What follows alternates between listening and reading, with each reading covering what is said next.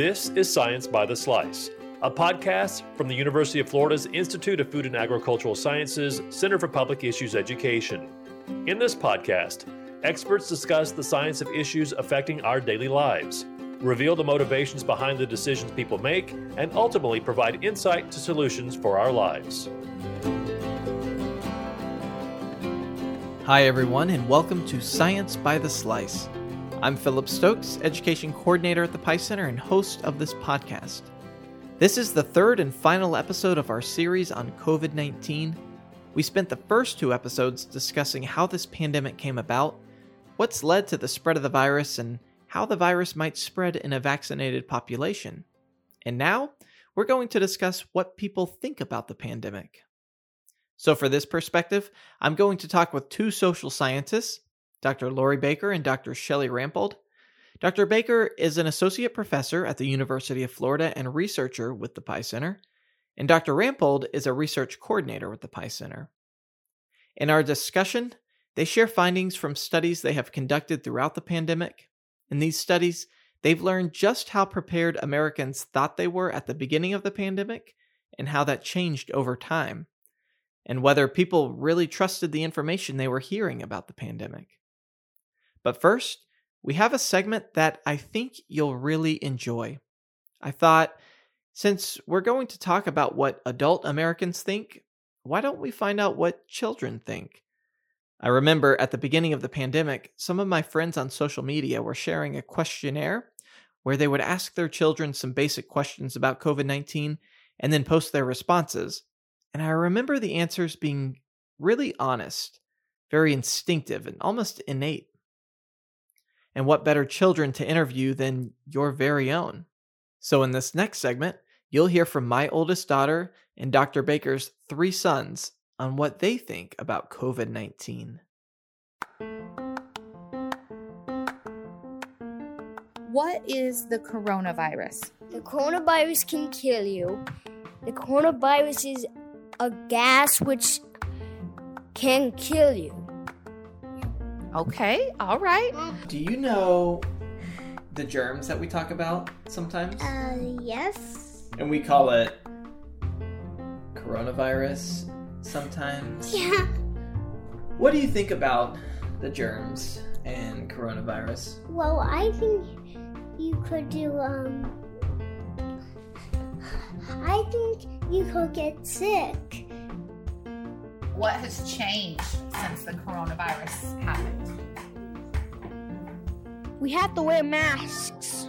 How do you get the coronavirus? By breathing in it. Okay, that was Liam's answer, but what's LJ's answer? Well, you have to wear a mask. Also, have to wear a mask, or if not, you'll get it. And you get it from breathing in to your body. If you breathe in around other people who have COVID 19, you're getting COVID 19. There's something I need to say. Mm-hmm. Um, this is a daddy question that I want to ask daddy. Yeah. What if the drum will never go gone? The drum will never go gone and we're alive. What if that? If the germs never go away? Well, I'm not quite sure. There's always many different types of germs around. What do you mean many? Well, there's germs are little things that you can't see, small bacteria and viruses, and do You mean like little green dots? yeah, they could be little green dots. They could be. But they're very, very tiny. We can't see them with our eyes. And they're always around, and they can always make us sick, uh, which is why we do things like washing our hands. And some and and um washing my hands and wearing masks. What do you do to not get sick, Lawson? What do you do to not get sick? Wear a mask and play video games. Wear a mask and play video games. Okay. So, what do you think people should do now that we have the germs here? Um, well, I, well, well, just something about me. I used to not wearing, I used to not like wearing masks, but now I do like to wear masks. Why do you like to wear a mask now? Well, because, because I, because I, because I, because I really because I loved mm, the shop. The shop. When we went to the grocery store together. Yes.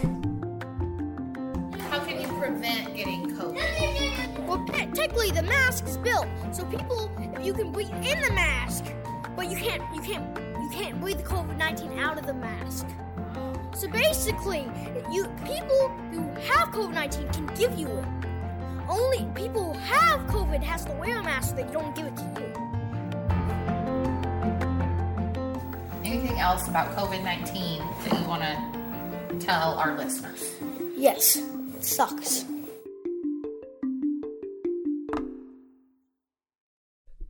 Okay, so bye. Thanks for recording. That was Coraline, age four, Lawson, age four, Liam, age six, and LJ, age nine. And now, we'll go to my conversation with Dr. Baker and Dr. Rampold as Dr. Baker is introducing their research. We developed a survey um, to send to a public audience, an American public audience, in mid March. And at that same time, we launched a survey with ag and natural resources leaders across the United States, sampled through an international leadership program. So that we could make some comparisons there and ask about general health concerns, economic concerns, how prepared they were, and that they thought others were, as well as communication concerns, which is kind of the core of what we do. And after that first launch, we were able to get some money from our research dean's office to continue asking um, those questions again over time. So we had another public survey that we did in May, and we had another one that we did in August.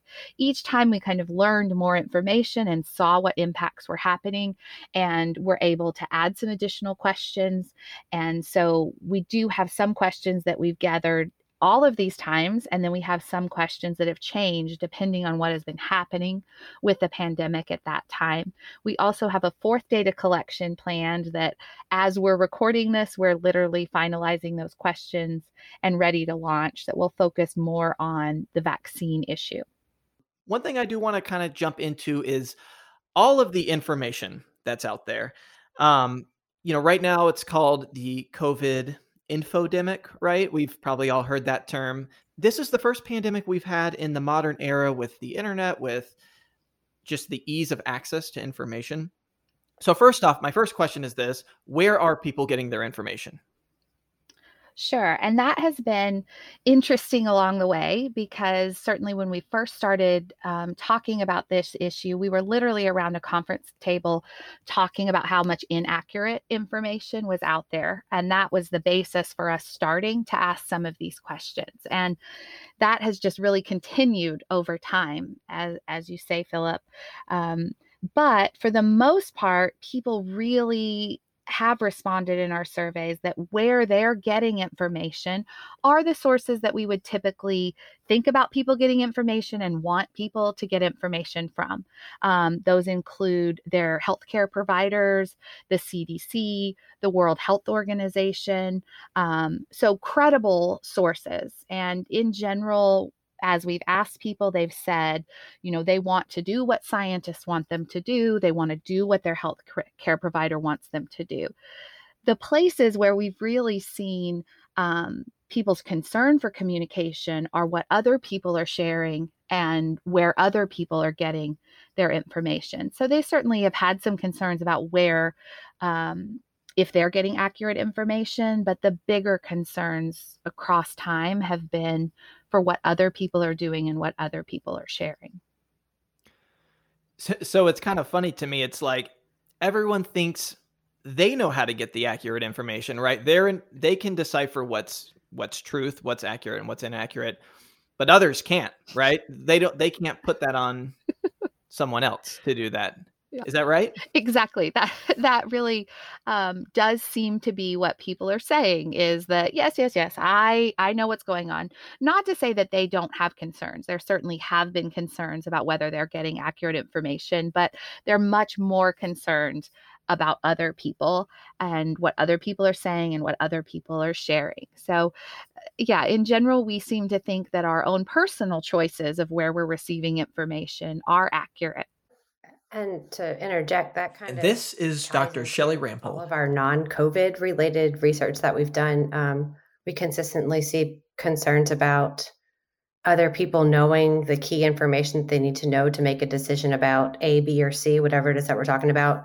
And we consistently see people say that they would be more likely to use these trusted, you know, official sites or um, sources of information, or that they trust these official websites or sources and and whatnot. And then when we do a little bit more deeper of information analytics and where people are actually getting information they say i don't i don't trust social media but that's where they're seeing information so it's it's kind of creates a little bit of a conundrum for us in communications of like okay they say if they had their choice they would get it from trusted source a b and c. They trust source a b and c but when they're actually seeing information it's information shared by uncle joe through aunt sally from somewhere else and that's where they're actually receiving it. So like where they say they would go and what they trust versus what they're actually using looks very different. So it's we're kind of it's kind of a challenge for us in the communications field of what do we do with that information we know where they you know we know these things but we know what their actual behaviors are so what do we do with that now? And that's not any different from what we're seeing in, in covid you know there's a thousand ways you can analyze this data um, so we're kind of stuck with a little bit how do we best you know market this or or communicate about this? Yeah, and that's a valid point for all of the constructs that we measured in this as well as other surveys we've done is people are often reporting their best self. And so sure they know where to get quality information and they would like to seek quality information, but day to day do we always go to the CDC first? Or are we waking up and checking Instagram and Facebook first? And then maybe we're confirming it with the CDC or with another source. But um, but people, these are self-reported behaviors. We're not literally following these people around, so we're relying on what they're telling us they're doing. I think a big part of that goes back to like active versus passive information seeking and receiving. So uh, the the folks who are actively seeking out information, yeah, they are going to go to the CDC, the WHO, or whoever. Um, but the people who aren't act when they're not actively seeking, they're just passively receiving it. They're going to see this on their, you know, on different like news channels like Fox News, um, CNN, MSNBC, or their local TV news providers because it's just on in the background. It's on in the background when you go to the doctor's office. It's on in the background when you get in the car. It's on in the background when you're at your house.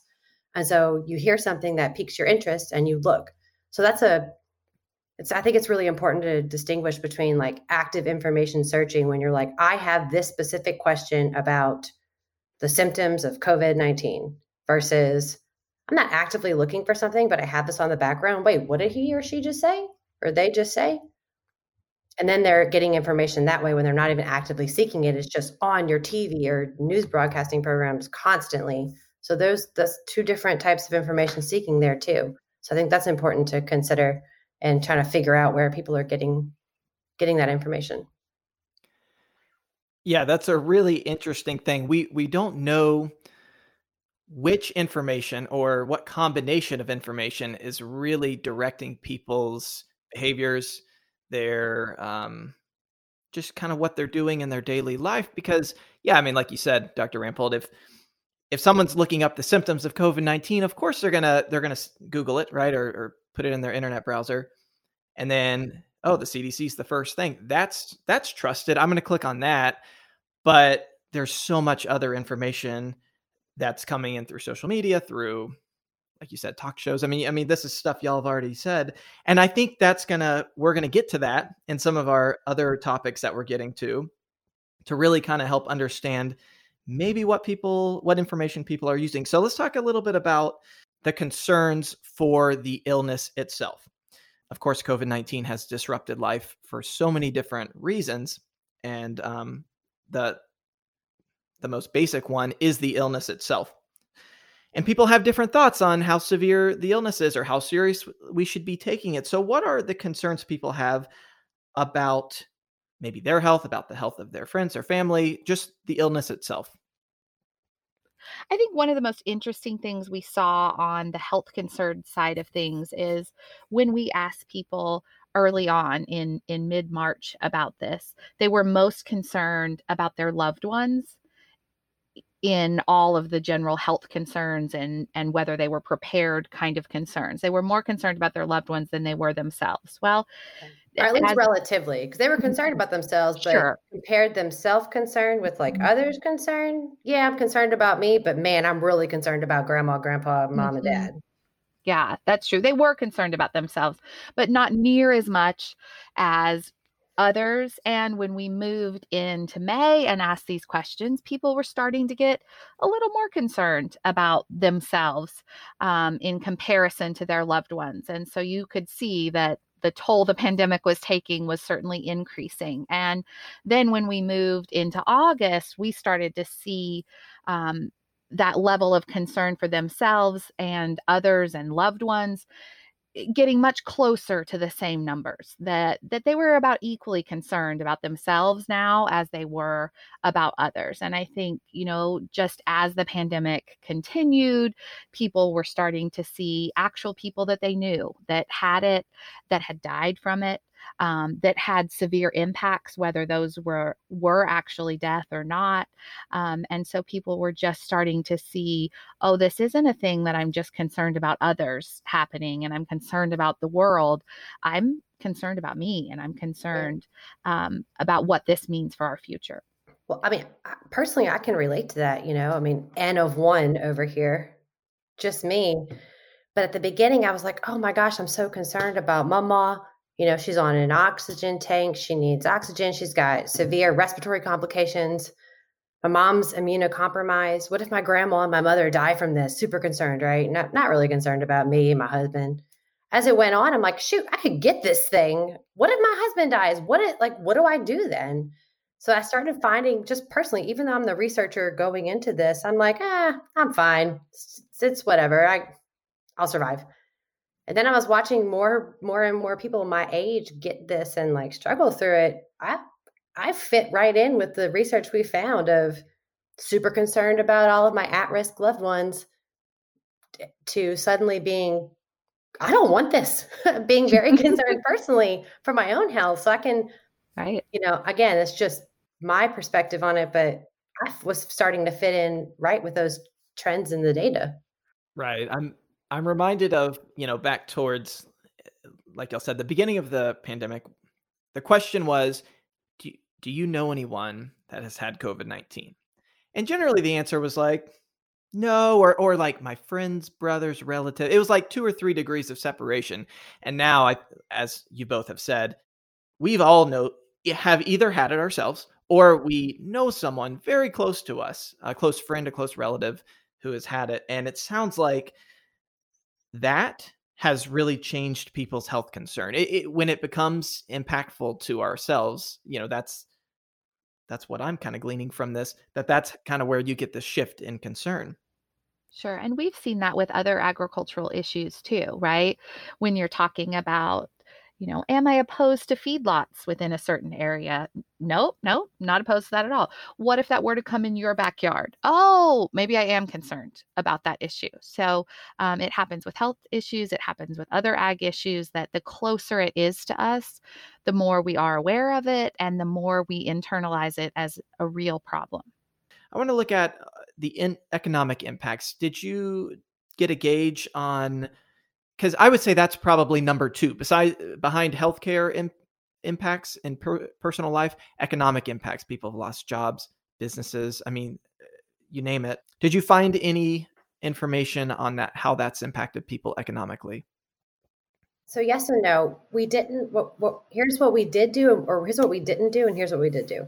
We did track their employment status to see, like, as a result of you know, COVID 19, what is your current employment status compared to what it was before? But when it came to actual income loss or stuff like that, we didn't actually track track this like, you know, progression of pre post COVID. What we did do, though, in addition to looking at employment status, working from home, that kind of stuff, we did assess their concerns that were related to the economy. So that would include things like I am concerned about my business's, you know, bottom line if applicable. I'm uh, applicable. I'm concerned about this, my state's economy, my community's economy, uh, the United States economy, the global economy. You know, I'm concerned about increase in food prices, increased prices in toilet paper because that's a hot commodity. You know, we looked at that kind of stuff about their concerns. So while we didn't track tangible behaviors or events, we did look at what they feel and what they think about economic related items, if that makes sense. And we did see those get worse over time. I think that was really one of our entry points when we first started talking about this is we wanted to see the impact um, people were feeling related to the economy. And people were concerned from the very beginning for both the US economy, their state's economy, their local economy. And those concerns have continued to grow, really not at a huge rate compared to looking at health concerns. But I think it's because people were concerned from the very beginning about what this was going to do to the economy. So they've continued to be concerned. The concern over rising food prices has also continued to increase. We did not see as much concern on the ag and natural resource leaders side for increased food prices. And I think uh, general audience might look at that and think, oh, well, that's because they might make more money if food prices increased. Well, that's not really how the agricultural economy works is probably the people that are producing the food are not going to get extra money just because the cost of food rises. That money is really going for increased transportation costs. We saw a lot of disruption in transportation services and a supply chain that wasn't prepared for this type of disruption. So that's where the increased dollars are going, not necessarily to our agricultural producers out there, but many of our ag producers also know that the cost of food in this country compared to disposable income is really low when you look at other countries. So um, I think there's a knowledge gap there related to what might happen, as opposed to that being an impact that people are able to go into the grocery store and really see this is happening. Um, maybe I'm not able to get the products I want, and the ones that I do want, I'm having to pay more for. So, again, that one we did see trend up more with the public audience than we did um, with our ag and natural resource audiences. And I also think not to not to assume that I know because we did not directly measure this in this study, but we have over time in different projects um, looked at like public knowledge of like where their food comes from and how it's priced, et cetera, et cetera. I think some of that speaks to just the difference in in in content knowledge and experience with the different audiences. So I think it is completely warranted for the public to be concerned about a rise in food prices because they see a shortage and equate that with like a rise in food prices, whereas some of your people who are in the industry, you know, in the trenches, on the ground, doing this every day, have a better, a little bit better understanding of what a pandemic like this actually looks like for at, at the end for the consumer are a little bit less concerned about like those food prices not just because of you know what dr baker had said about the impact on them but just their knowledge of what this actually means for for prices for commodities and so I think that makes a lot of sense considering the different backgrounds and experiences of the two groups of why you might see less concern about those in the trenches versus more concerns of those who are receivers of it and say, I can't get milk. It's going to, the price is going to go up then, you know, because that makes sense. Supply and demand. Why wouldn't you think that? Um, so I think that that makes a lot of sense when you look at it that way. But across the board, I do want to say the economic concerns were the highest of all the things to be concerned about. Public, ag and natural resource leaders, everyone was really concerned about the economic outcomes, you know, of COVID 19. So we've been talking about some of the concerns that people have, whether it's with the illness, whether it's with the economy. What are some of the other concerns, or how have things maybe changed over time? Some of the other trends that we've seen, the way we broke this out in the research that we did, They involve preparedness concerns, you know, level of preparedness for myself, my community, my state, and then communication concerns of how are we receiving information? Is it accurate? You know, et cetera, et cetera. And these these two areas of concern are, are really interesting uh, to me because they weren't super high levels of concern at the beginning, but we have seen really, really, you know, big increases in, in the amount of concern for those things. So when it comes to preparedness concerns, being prepared about our state's ability to deal with COVID 19, about the United States' ability to deal with COVID 19, the globe's, the world's ability to deal with COVID 19. We've seen really big spikes, especially in like that April, May area between March and May just went that that spike went through the roof. And that was the same thing with communication concerns. I'm afraid that I'm not getting accurate information. I'm afraid that my loved ones aren't getting accurate information.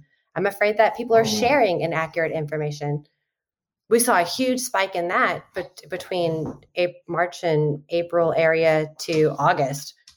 That one was really big between like May and August, whereas the preparedness was really big more in the front end between May and or between March and May. So we've seen a lot of really big spikes in those areas of concern.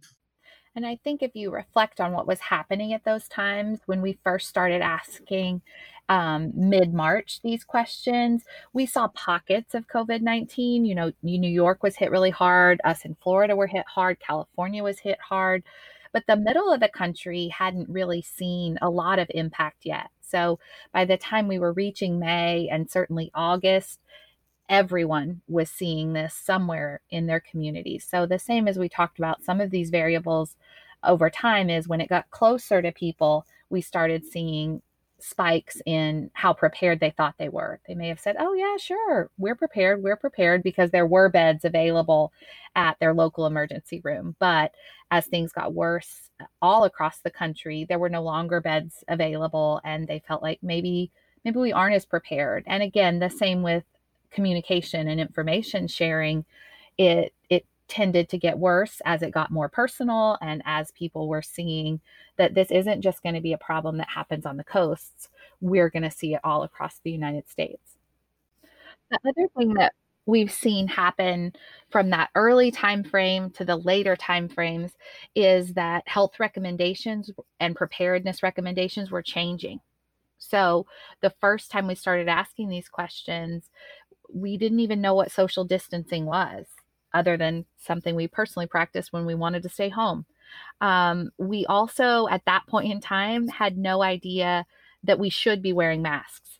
That wasn't a recommendation that was coming out. And so we've had to update our questions along with the pandemic. But from a personal perspective, we've also seen that recommendations were changing along the way. And we understand why. We work with healthcare professionals who can explain to us why that's happening. Um, but there are a lot of Americans out there who maybe aren't as familiar with science and aren't as familiar with the scientific process. So it's confusing when your doctor tells you at one point in time, no, you don't need to wear a mask to yes, you absolutely should be wearing a mask when you go out in public. And and the same with getting close to people and maintaining this six foot barrier that we're now all very familiar with. Those types of things changed along the way. So it was a challenging time for communicating what was current information. And we'll see that continue with the vaccine. There's already things coming out of will we still have to wear masks? Will we still need to be doing these other practices all the time? And and science will evolve on that and our communication will have to evolve at the same time as the science does. So these preparedness uh, concerns and communication concerns they've changed over time as the the pandemic became more severe. And Dr. Baker, you talked about that could be maybe linked to some, at least perceived, just uncertainty in our leaders and our and our healthcare providers to say to go from rec- not recommending masks to go to wear, wearing masks. How does that play into science communication and what how people view science and um, you know, are we asking too much from the public to take a look at all this information when it's not mm-hmm. necessarily consistent coming from the scientific right. community? That's a very valid point. And I think this is the first time, possibly since 1918, that we have seen something like this unfold so quickly. The majority of us are unaware of what's happening related uh, to viruses, related to public health, because we haven't had to be concerned. But here we are in a time of a pandemic in an information age and people are concerned. So they're seeking information, and all of what's out there online is not true, and some of it's not even reputable.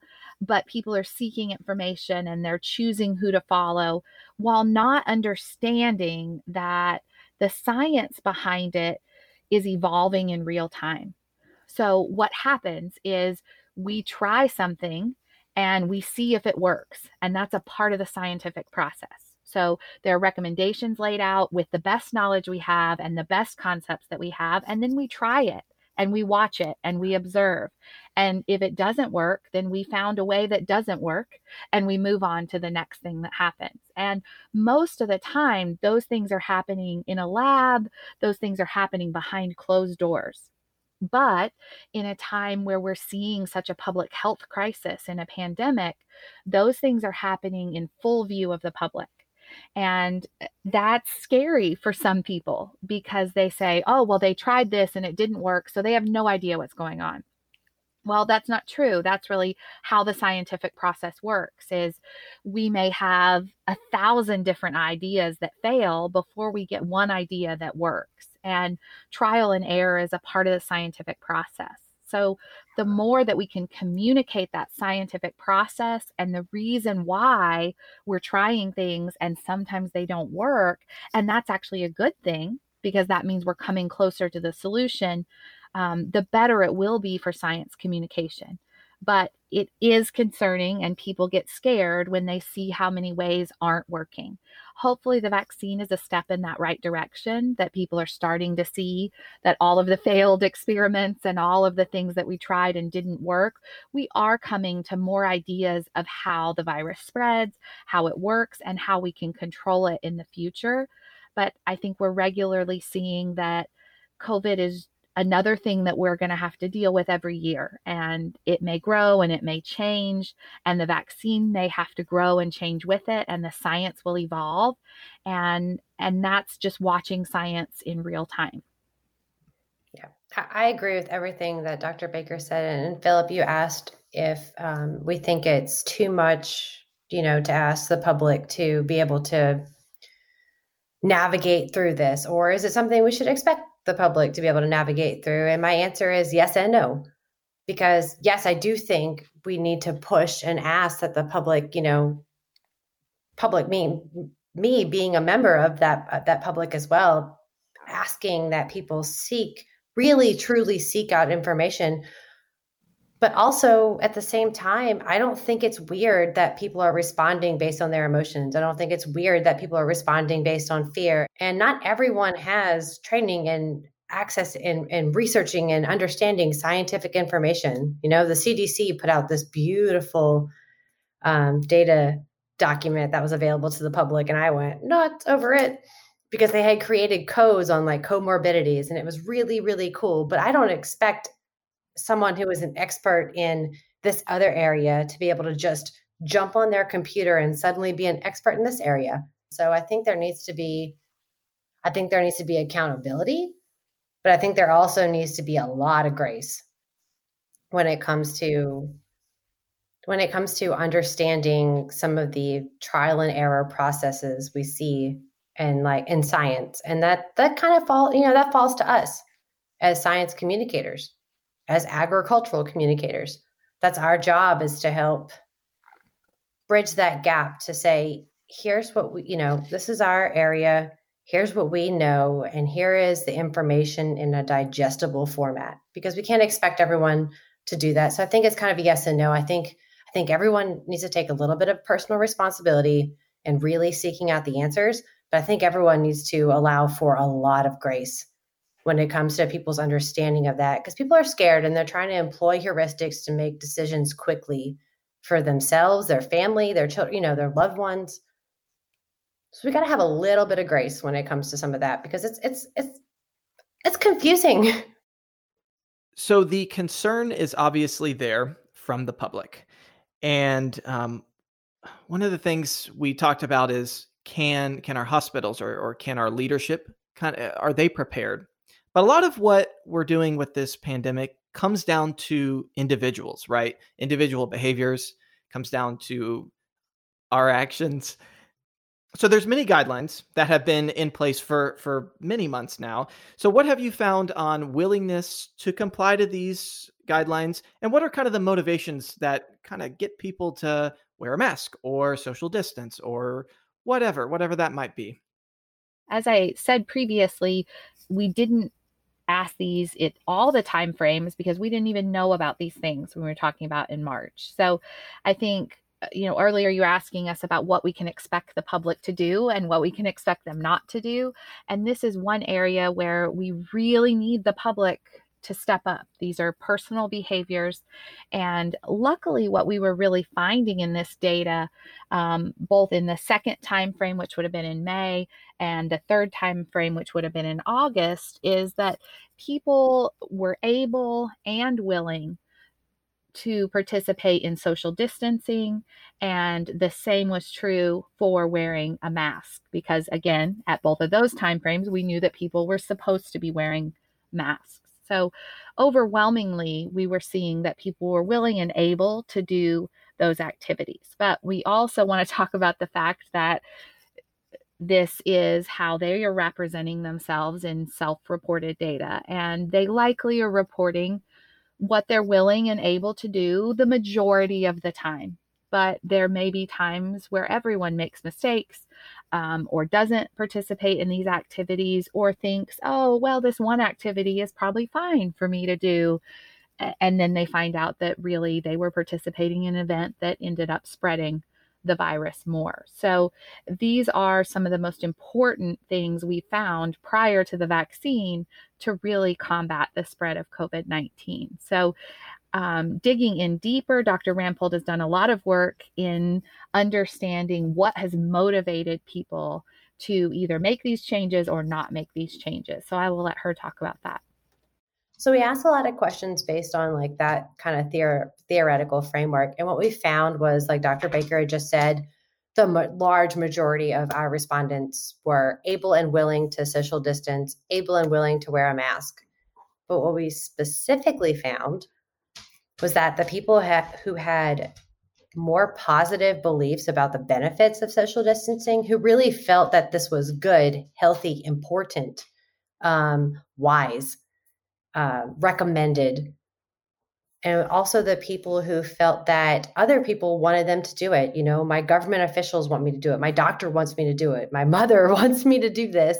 And then wanted to kind of comply with those beliefs of what others felt and than the people who had more control over it. Like, yeah, if I put a mask on my kid enough times, if I put it back on him enough times, they'll actually wear the mask mm. in the grocery store.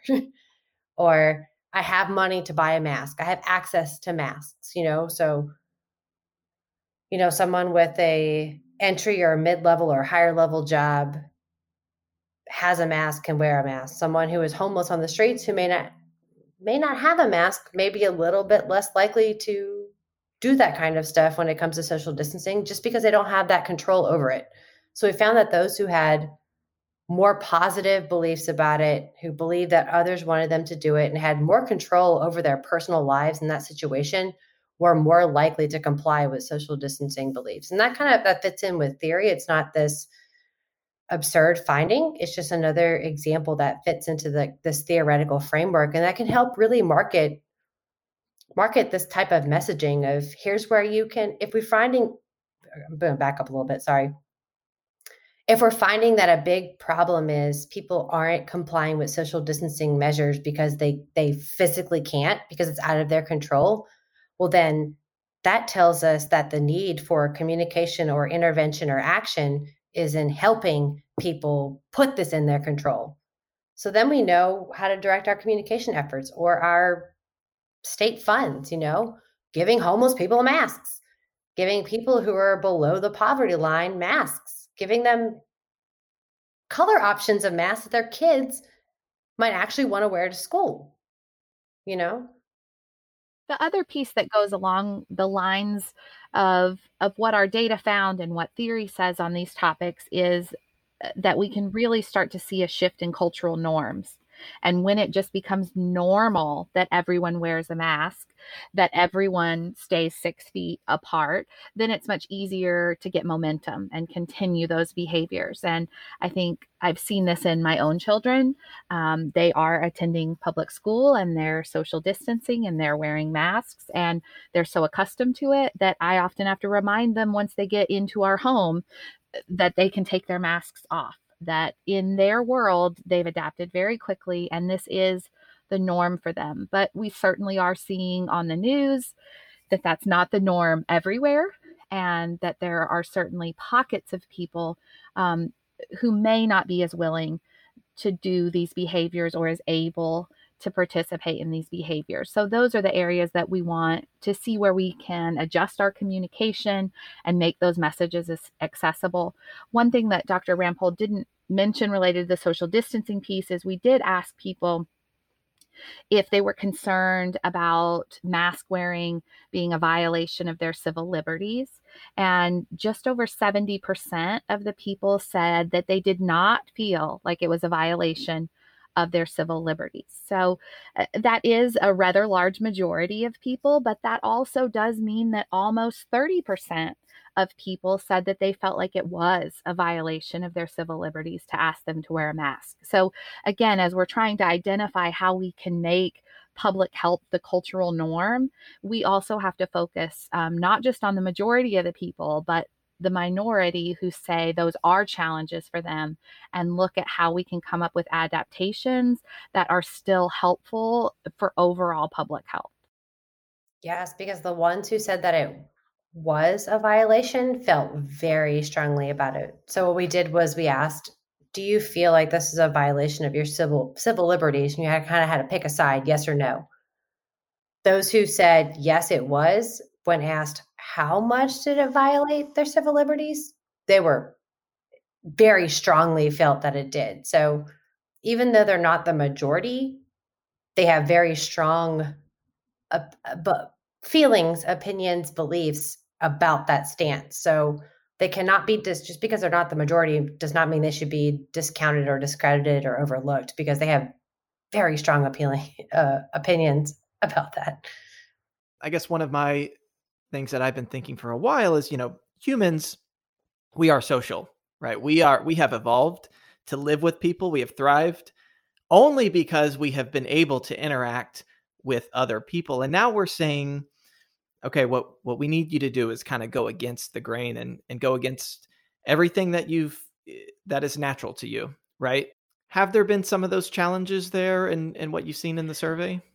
Well, one of the things we study in social science a lot is change. And one thing that we know across the board 100% of the time is that change is hard.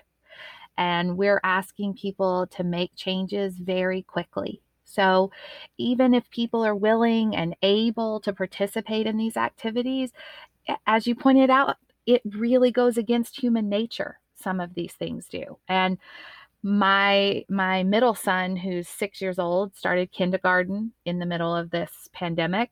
He gets in trouble on a regular basis for touching people too much. And it's not being mean. It's he is very affectionate and he wants to hug people and he wants to be near people. And again that's that's human right?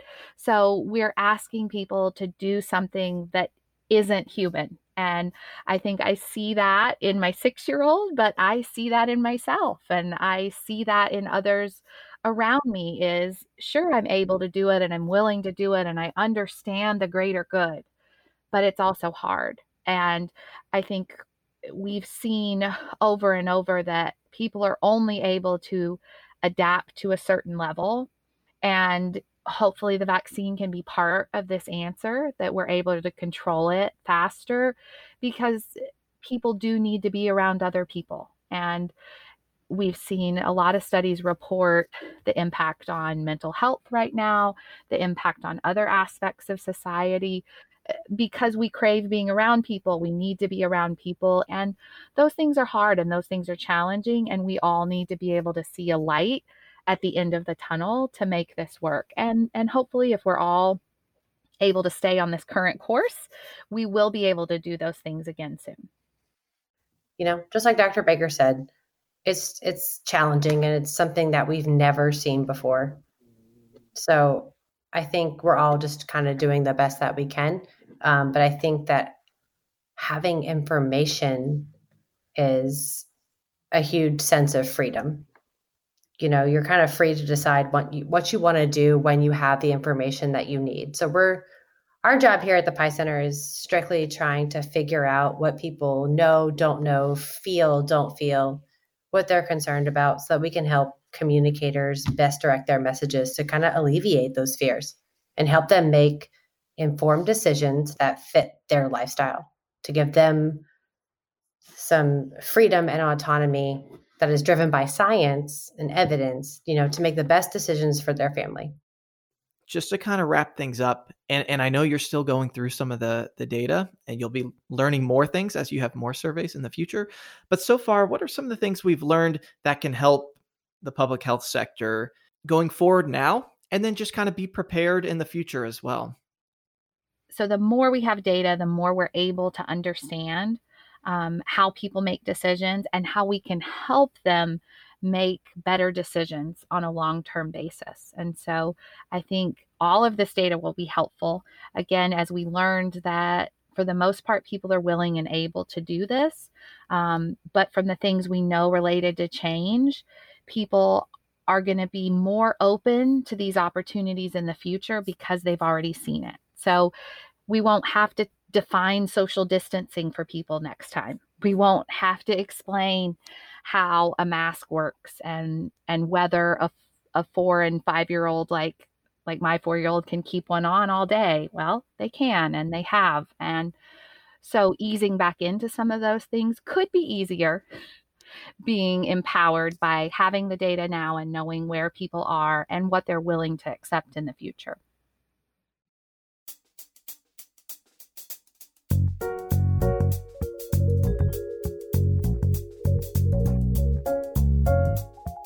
I want to thank Dr. Lauri Baker and Dr. Shelli Rampold for their discussion in this episode. This concludes our COVID 19 series. I hope you've enjoyed listening, but more importantly, I hope the conversations with all of our guests were informative and revealing, and maybe even changed the way you think about the pandemic. I want to thank my coworkers at the PIE Center who have been integral in launching this new podcast Ricky Telg, Michaela Kanzer, Sydney Honeycutt, Ashley McLeod Morin, Elena Poulin, and Valentina Castano. Make sure you subscribe to this podcast. Follow the UF/IFAS PIE Center on social media to learn more about our work and see when we're launching new episodes of the podcast. Until next time, I'm Philip Stokes. Thanks for listening to Science by the Slice.